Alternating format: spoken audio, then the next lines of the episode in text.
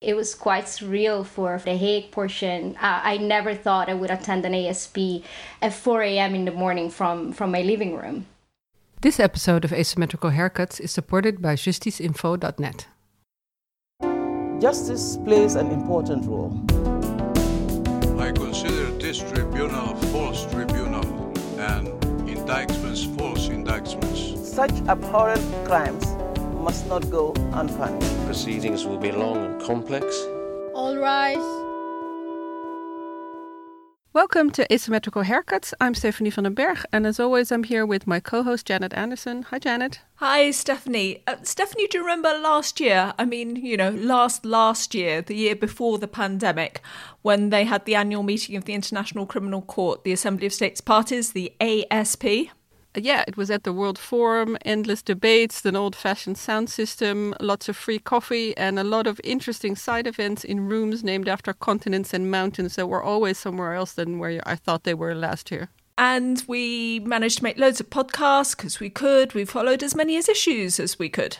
Yeah, this year was nothing like that. Uh, in December, the Netherlands and everywhere else was pretty much still in lockdown, so it was a really restricted assembly of state parties. In fact, I didn't report much on it at all. So, in an effort to remind ourselves of what actually happened, um, what was important, what the states did, you know, the ones that owned the ICC, the International Criminal Court, we called up two commentators who did follow it, and uh, we thought we should ask them for their highlights. So, welcome to Milena Sterio, Professor of Law and Associate Dean at Cleveland Marshall College of Law. She was monitoring the ASP for PILPG, a global pro bono law firm providing free legal assistance to parties involved in peace negotiations, drafting post conflict constitutions, and war crimes prosecutions and transitional justice. Hi, Milena. Hello, it's great to be here. And we've also invited Maria Elena Vignoli. She's counsel at the Human Rights Watch International Justice Programme. Hi, Maria Elena. Hi, really nice to be here. So, just before we start, though, I think we should mention, shouldn't we, Stephanie? We're actually recording on Inauguration Day. Brum, brum, brum, brum. I've just been watching uh, Trump leaving uh, in his helicopter. How are you guys feeling? Because you're both in the States. Tell us, how does it feel? Well, I, I, I, cannot hide my joy and happiness enough. As you, as you know, this has been a very stressful uh, past four years. And um, as we might have a chance to speak about later, I'm actually involved in a lawsuit against the Trump administration. So honestly, I cannot wait for him to go. Yeah, I'll just say giddy with excitement. I cannot wait for 12 o'clock. So when we go back to the ASP, let's start with what was it like for you, Milena? Is it the same formats, rules? Uh, did they have the same structure besides there being fewer people there? Sure. So it was quite a bit different than in the previous years. There were several days first at The Hague from December 14th to the 16th, and then that was followed by several days in New York from December 17th to the 23rd. So that was a bit different uh, than in the past, where usually it was either in New York or at The Hague. And the other big difference, obviously, was that most of it was virtual for us participants observing from the NGO side, most of it was virtual. There was limited in person participation at the UN and at the World Forum at The Hague. But for most of us, we were uh, watching things from, from, from our homes and, and from our computers. So no rivers and mountains in terms of the conference rooms and, and no, no cafe. You know, part of the excitement of the ASP are those side conversations that take place at the cafe while you're getting those um, famous Dutch sandwiches and a cup of coffee or tea. Not, none of that this year, unfortunately. And for Maria Elena, you at least are based in New York, uh, and some of it was in New York. Were you able to physically go to anything, or not even that? No, it was impossible to follow the the resume session here in New York physically, and I have to say it was quite surreal for for the Hague portion. Uh, I never thought I would attend an ASP at 4 a.m. in the morning from from my living room and as uh, Milena said, the, the participation of civil society was really limited this year because of the format. Um, NGOs didn't have a format for quote unquote live statements during the, the general debate. The agenda didn't include the usual plenaries, like, for example, the, the one on complementarity, which are usually opportunities for civil society to engage with the assembly. And initially, they weren't even supposed to be side events. So this was really concerning because, as you know, civil society is a crucial constituency for, for the work of the court, particularly organizations from situation countries that, that work closely with affected communities. So at the same time, though, it was energizing to see efforts to, to really reclaim this space. The week before the ASP started, civil society organizations um, organized several side events on a variety of very interesting topics. And, and the idea was really to recreate uh, what is a classic platform for civil society, and that was not there this year, and to amplify NGO voices. There was even an hashtag on, on Twitter and some of those events have actually been recorded and i believe that they can be found on, on the cicc website. And at the actual asp session in the hague there were several general debate videos or written statements that were submitted by civil society and, and the coalition for the icc was even able at the end of the meeting to uh, to make a, a closing statement if we turn to some of the actual discussions that uh, went on, I mean, I can think of several big issues there. Let, let's take them each in turn. Well, for me, one of the big ones is the new judges because every I don't know whether it's every six years or every so on. There's there's this big influx of judges. This time we got six judges being elected um, out of so that's a third of all the ICC judges, a big turnover. So, what happened, Maria Elena? Did you get who you wanted? Do you think that states put up good people? So during, as you said, uh, this happened during the New York portion of the of the session, and states parties elected yes six new judges, which is uh, one third of the of the bench. And as you know, this is a quite complex system with minimum voting requirements to promote gender balance and geographic representation on the bench, as well as representation of different legal system and, and expertise. Um, there were eight exhausting rounds of, of voting by secret ballot, three of which were were inconclusive.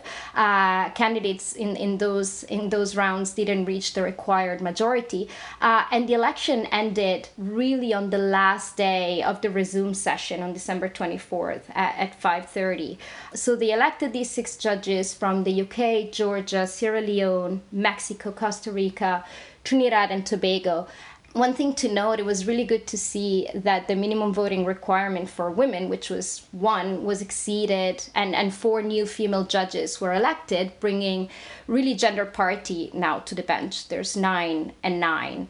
And as you know, over the past few years, there really has been a recognition, though, that the system for the nomination and election of judges at the ICC needs to improve to ensure the merit-based election of the of the most highly qualified judges.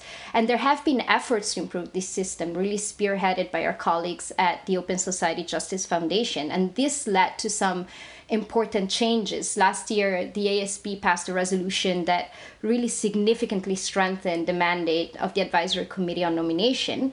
And we haven't done an analysis of whether these changes had an impact on, on the outcome of this year's elections. But what we can say is that uh, this really requires continued attention, and it's clear that more needs to, more needs to be done if we want to see a long-term culture shift in the nomination elections. For example, in relation to states campaigning for their candidates, which was still pervasive this year despite the challenges posed by by COVID nineteen. States parties uh, were very creative in this sense, and also national processes for nomination is another area that really needs improvement. And, and for example, the, the report of an independent expert review offers some specific recommendations on this. We'll talk about the uh, independent expert review uh, in a moment. And maybe I could just ask also, Milena, do you have uh, a view on the judges?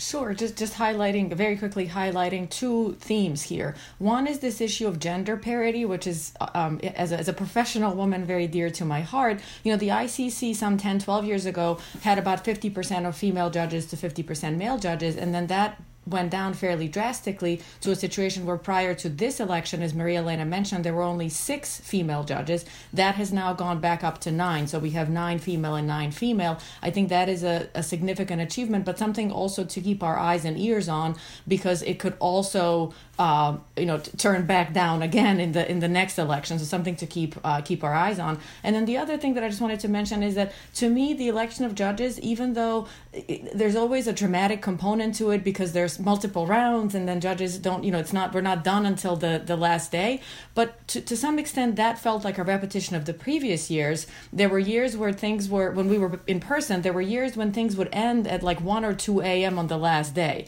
so i think my colleague diane marie Amann on a previous episode which i loved called it presentism where we always feel like whatever's happening in the present is the most dramatic exciting thing well in, in some ways what happened this year seemed to be you know, like a repetition of, of similar things from the past. And the other big issue at the ASP was, of course, the report of the independent expert review. This was a kind of thorough examination of all the things that independent experts said the uh, ICC should change. Um, it wasn't too complimentary, it wasn't too flattering for the ICC. What will states parties do with it, do you think, Maria Elena? So, after the publication of the IER report at the end of September, there was a broad consensus that there should be a follow up to ensure that the report doesn't just collect dust on a shelf, but that it's really used to strengthen the court's performance. So, at this ASP, states parties adopted a resolution to set up a framework for, for this follow up. And they established a review mechanism and they tasked it with um, planning, coordinating, keeping track of, and regularly reporting on the assessment of the IER recommendations and potential further actions, meaning implementation of the recommendation. And the actual assessment of these recommendations will be carried out by the court and uh, and states parties, for example, in, in relevant working groups, depending on the specific recommendations. Um, the mechanism will be led by by two states party representatives, supported by three focal points, and states parties, I believe, have until February 16 to appoint the members of the mechanism. And in the meantime, the court will designate its own its own focal point to interface and engage with the mechanism. So we um, at HRW follow the negotiations very closely and actively engage with states parties to ensure that in setting up this framework, they really kept the focus on the ultimate goal of the review, which is to strengthen the court's delivery of justice. And we also highlighted the main principles that we thought should guide an effective follow-up, which in our opinion are respect for the court's judicial and prosecutorial independence, genuine dialogue among all stakeholders and also transparency. And, and although we would have liked to see stronger language in certain points, as it's often the case in with ASP resolutions, we think that the end result sets up a framework for the consideration of the recommendations that really holds potential. But of course, the setting up of the framework on paper is one thing is only the first step and moving forward we will keep an, a close eye on on how how it's implemented in practice and civil society of course has an important role to play including through its engagement with the mechanism as well as in the actual discussions on the substance of, of the recommendations and Milena, you also followed this. What was your sense from the state parties? Because I know it's been received in the court with kind of, of course, we have to look at it, but there were some parts of the court were quite miffed about some of the reporting. And we all know that the ASP has lots of resolutions and nice mechanisms. And then when things actually have to happen, it goes very, very slow. Do you have a sense that really state parties feel an urgency around this report and they're really going to do something this time? Um, I, I, had a, a, mixed reaction to this, I have to say. You know, first of all, let's keep in mind that the report itself is ex- incredibly extensive with 384 recommendations, and 76 of those are prioritized recommendations. So even just focusing on the 76 prioritized recommendations is still a lot. And in some ways, perhaps the report would have been better, you know, had it issued four or five prioritized recommendations that the state parties could truly focus on. Because focusing on 76, you know, even if state parties are super willing to do this, it's still going to take a lot of time. I did sense that there was a general willingness to at least take up some of these right? But but i just think that it's unrealistic that we will expect 76 of them to be implemented in the near future especially when some of them would actually involve changes to the rome statute which we all know is a much more complex procedure. One i guess point that there seemed to be some you know willingness to do something about was that part of the criticism of the report was this notion that there was a culture of discrimination against women including accounts of sexual harassment at the you know at the at the court among its its staff.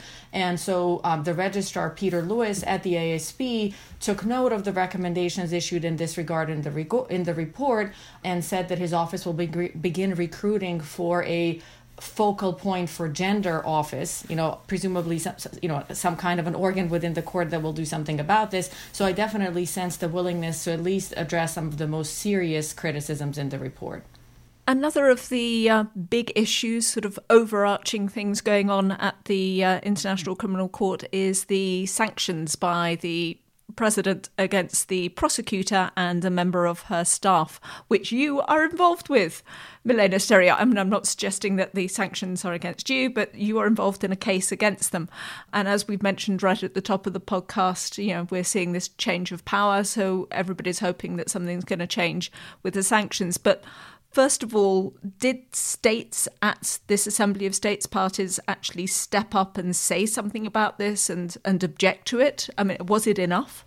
Um, I don't. It wasn't a ton, in my opinion, as someone who, you know, was potentially facing the fear of being designated for sanctions by the Trump administration or uh, being slapped with very stiff civil and criminal penalties under a, a very um, serious American federal statute you know, there was an omnibus resolution that was adopted at the ASP condemning attacks on the court in pretty general language. Um, but I frankly did not. I guess that's what I was expecting. Um, but I really, um, it would have been nice perhaps to have seen a, a slightly stronger and sort of stronger and more pointed stand uh, stance against uh, the U.S. on this one. And can you give us a quick update on where we are with your case against uh, the sanctions? Because we had James Goldston to explain about it at one point. We had Beth Van Schaack right before before anybody was actually designated, just to explain how incredibly wide and weird your American sanctions are. But uh, you know, what's now? Sure. So our, our lawsuit was filed on October 1st, 2020. And originally, according to the rules of uh, federal procedure here in the United States, the government had 60 days to respond to that.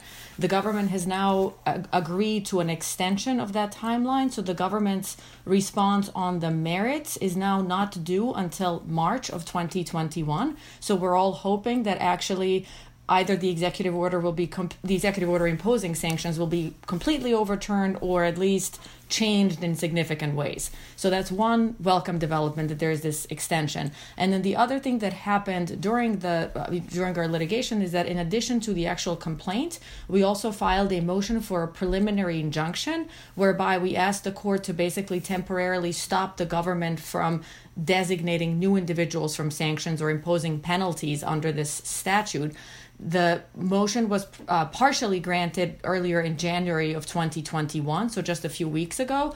And we were very, very pleased with that development because at least now we know that the government is temporarily enjoined from imposing stiff criminal and civil penalties on us. And the government, by the way, argued that we were very unlikely to be designated for sanctions. And the judge said, fine, I'm taking, you know, I, I believe you when you say that um, so, you know, I don't need to issue a preliminary injunction as to the sanctions part. I'm only going to issue a pre- preliminary injunction as to the penalties part, but I'm taking your government's word for it, which presumably means the government could not turn around and say, just kidding. In the lawsuit, we argued that you were unlikely to be designated for sanctions, but now we're going to designate you for sanctions. So, um, with the inauguration, with the extended deadline of March, with the partial preliminary injunction, we're hopeful that we're in, in you know in good shape. Milena, so this was the case that, that you're involved in against the sanctions of the ICC. Uh, there's another case. Can you explain that briefly because we don't quite know it so well? Sure. So this also is, is breaking news for your podcast. So on uh, January 15th, so just a few days ago, there was a second lawsuit which was filed in a different federal court in the United States. Our lawsuit was filed in the Southern District of New York so really Manhattan. Now there's a second uh, lawsuit that was filed in the Northern District of California, so a different you know federal judicial circuit, involving uh, four individual plaintiffs three of which are law professors, and one is an ACLU, American Civil Liberties Union staff attorney. And that lawsuit is also supported by the ACLU, also against the Trump administration, also against the sanctions regime on similar grounds as our lawsuit. Our lawsuit was filed on uh, First Amendment and Fifth Amendment grounds under the U.S. Constitution. The second lawsuit is filed only on First Amendment grounds. And the other difference between the lawsuits is that the way that the sanctions regimes regime regime works is that only foreigners or dual citizens are subject to designation for sanctions.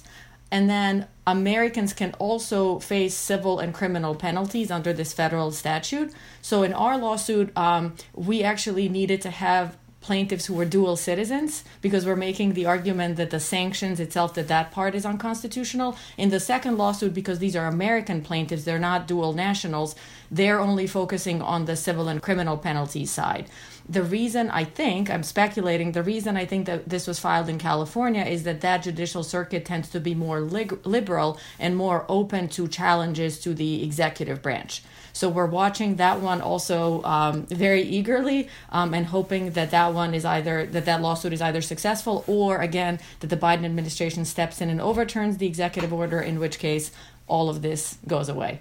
I suppose everything in everybody's world is happening against the background of COVID, and that's just as much the case with these sanctions as it is with the ICC's budget. So, again, back to the ASP itself, nothing really seemed to change with the budget. Am I right, Maria Elena? I mean, it's um, everybody kept on asking for more, but nobody, but nothing actually, no, no more money was come through, which means, for example, the preliminary examinations for Ukraine and Nigeria can't go ahead.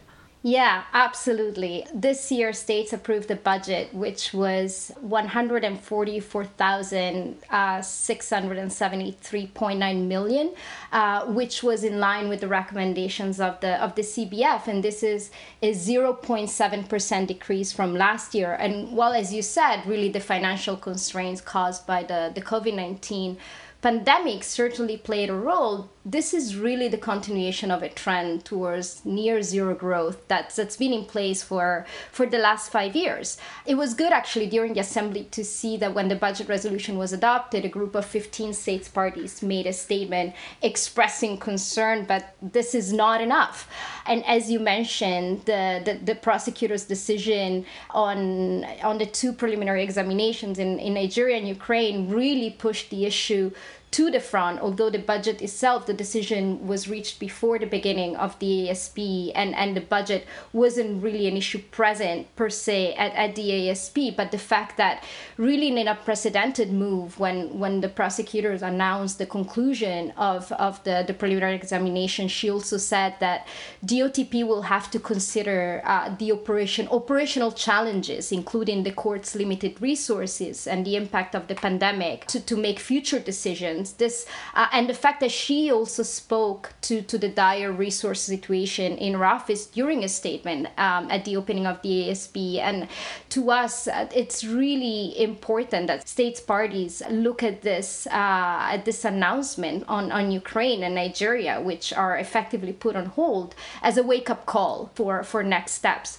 And and going back very briefly to, to the IER report, we think that that actually offers some some good idea of uh, some some good ideas for for the way forward uh, particularly when the experts recommend that the court states parties and civil society engage in a discussion on, on a strategic vision for the court for the next 10 years.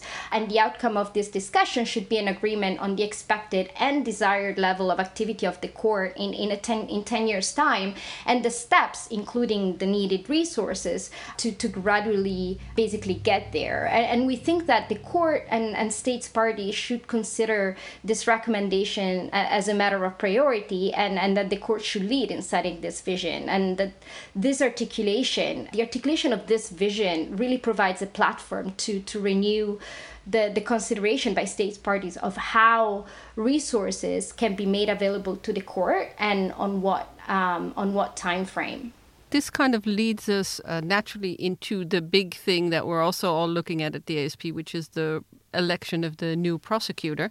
And we still don't have a clear, or I think we still don't have a clear front runner for, for the next prosecutor. So, Milena, what are the latest rumors? What are you hearing?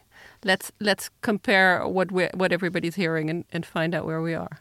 Isn't this in fact um, ASP Part Three, Milena, that we're looking at co- coming up? Yes, uh, we really are because the ASP at the ASP in December, the um, ASP decided to defer the election of the prosecutor to its second resume session. At that point, they said sometime in January or February. So they, they in, in American football parlance, they punted it down the road. Um, and so we are looking at basically the second iteration of the of the ASP. What I just heard as of this morning, so this is breaking news, was that the second round of state consultations were just completed. And it looks like out of the nine outstanding candidates, because as, as, as, our listeners know, there was a short list of four that was that was then expanded in the fall of 2020 to, to more. So we had a list of nine.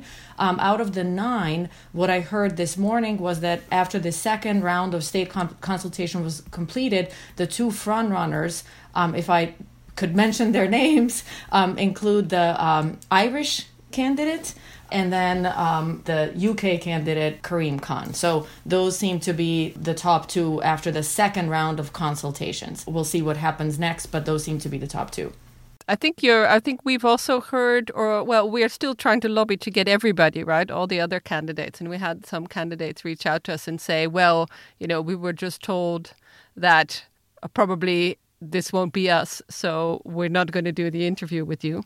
So, uh, but the person's well, we already interviewed the Irish candidate, and we're still uh, chasing up the other number one. Yeah, it looks like those are those are the ones that are have have come to the front now. But but but as you know, if I just might j- jump in with this, I do think that the process has been tarnished in some ways, you know, because there's this initial committee of experts appointed with uh, uh, independent experts to assist the committee they came out with the list of four and then all of a sudden the state parties are like wait a second wait a second no no no you know we don't like the four we're going to expand this. So you know there was a first series of public interviews with the four in the summer. Then when the list is expanded there there were additional public interviews in december as you know right before the asp in the meantime there are ngo voices asking for appropriate vetting procedures to be put in place because there have been allegations of sexual misconduct harassment um, against some of these candidates, but at this point, it's really all hearsay because there, we, we don't have proper vetting procedures in place. And so, you know, speaking personally, I'm actually very displeased with how this process has played out for arguably the most important position at the court. I, I think it's, it's, it's truly a shame, and I think if, if I could think of changes for the future, I would hope that the election of the next prosecutor nine years from now goes a lot more smoothly. Well, I think we're going to uh, wrap up the podcast with our usual questions. Let's start with you, Milena. Is there anything that we missed that uh, that we should have uh, asked about, relate particularly related to the ASP? Um, the one issue that I would just very briefly touch upon is one of the recommendations in the IER was uh, one of the um, things that the IER noted and then issued a recommendation with regard to is that at the court there doesn't seem to be a lot of staff turnover, which results in very few opportunities for career growth because the ICC is a phenomenal employer. It's a very prestigious institution despite its flaws. Um, and so when people are hired there, they tend to stay forever. And especially after the ICTY and the ICTR closed, there was this influx, influx of very talented professionals who were, you know, many of whom were hired by the ICC. And so now we're in this situation where nobody's really leaving once they're there. And so one of the recommendations of the report is that there ought to be some kind of a limit for senior staff, not so much for the, you know, sort of P1, P2, but at the more higher levels, there ought to be some limit of nine years, eight years, whatever, you know, whatever that might be. And after that point in time, the person would have to leave. As you can imagine, this is not a very popular recommendation within the court itself. And I would say that even among the academic and um, NGO commentators, there's sort of opposing views on this. Some who seem to be in favor, some, some, some who seem to be against. I think I lean more on the in favor side because I do think that it's a shame, especially if we want to promote gender, racial, other kinds of diversity within the court, that we need to be able to create opportunities for career growth within the institution. And the only way you can do that is if you have some kind of limits, some kind of way of saying, look, you've been here for 25 years. You know you need to make room for someone else. I know that sounds harsh but but i but i think i i, I lean that way for now. And maria elena is there anything that we missed out for that you'd like to touch upon So I wanted to go back, I guess, to uh, to the elections because in addition to the six judges and hopefully the upcoming election of the new prosecutor, there was also the election of the leadership of the Assembly of States parties. The new president of the Assembly was uh, was elected at the resumed session in New York, and the the person that was elected was Silvia Fernandez de Gurmendi, who, as uh, as you know, was uh, previously the the court's president, and she had also served as the chief chief of staff of the first ICC prosecutor, Luis Moreno Ocampo. The assembly also elected uh, its bureau uh, however, the, the vice president has still not been been elected, and I think that will be part of the you know ASP Part Three that will happen in early February. And our question, in the spirit of embracing uh, mistakes and learning along the way, is is there any kind of not a teaching moment, but a mistake you made or some notion you had in the beginning of your career where you now think, hmm, uh, I've changed my mind once I've seen how things work that you want to share with us? Uh, we'll start with Milena. Um, regarding the court or anything in general? It, uh, regarding the court, if you have any life lessons to impart, we're also welcome. But this is kind of career wise, like some assumption that you made before you went into this field, and you're now like, that didn't quite uh, measure up to what I thought it would going to be, or I changed quite a bit of what I thought in the beginning.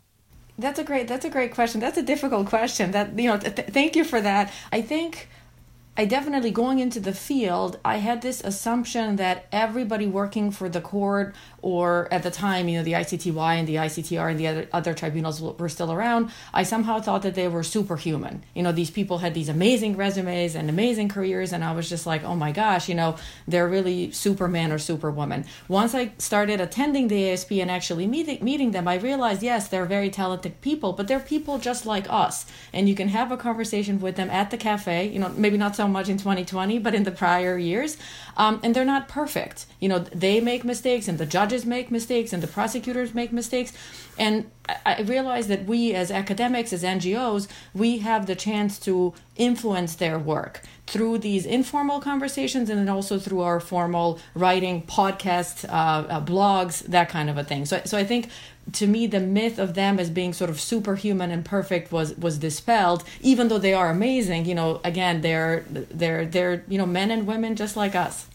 And maria elena I guess to me, a, an important lesson was really the fact that to, to fully understand the, the work of the court and its uh, and its impact on the, the communities that it's supposed to, to serve, it's it's important to get out of the Hague and and really go and engage, go to the to the situation countries and engage with uh, with those communities. And I'm saying that because I worked for a couple of years uh, at the ICC before moving to Eastern DRC, where I worked with uh, affected communities in Ituri on uh, truth and reconciliation uh, projects. And to me, it, it was an eye-opening experience to really see how far removed I was while in The Hague from I mean not only physically from the situation and from these people but also how skewed my understanding was of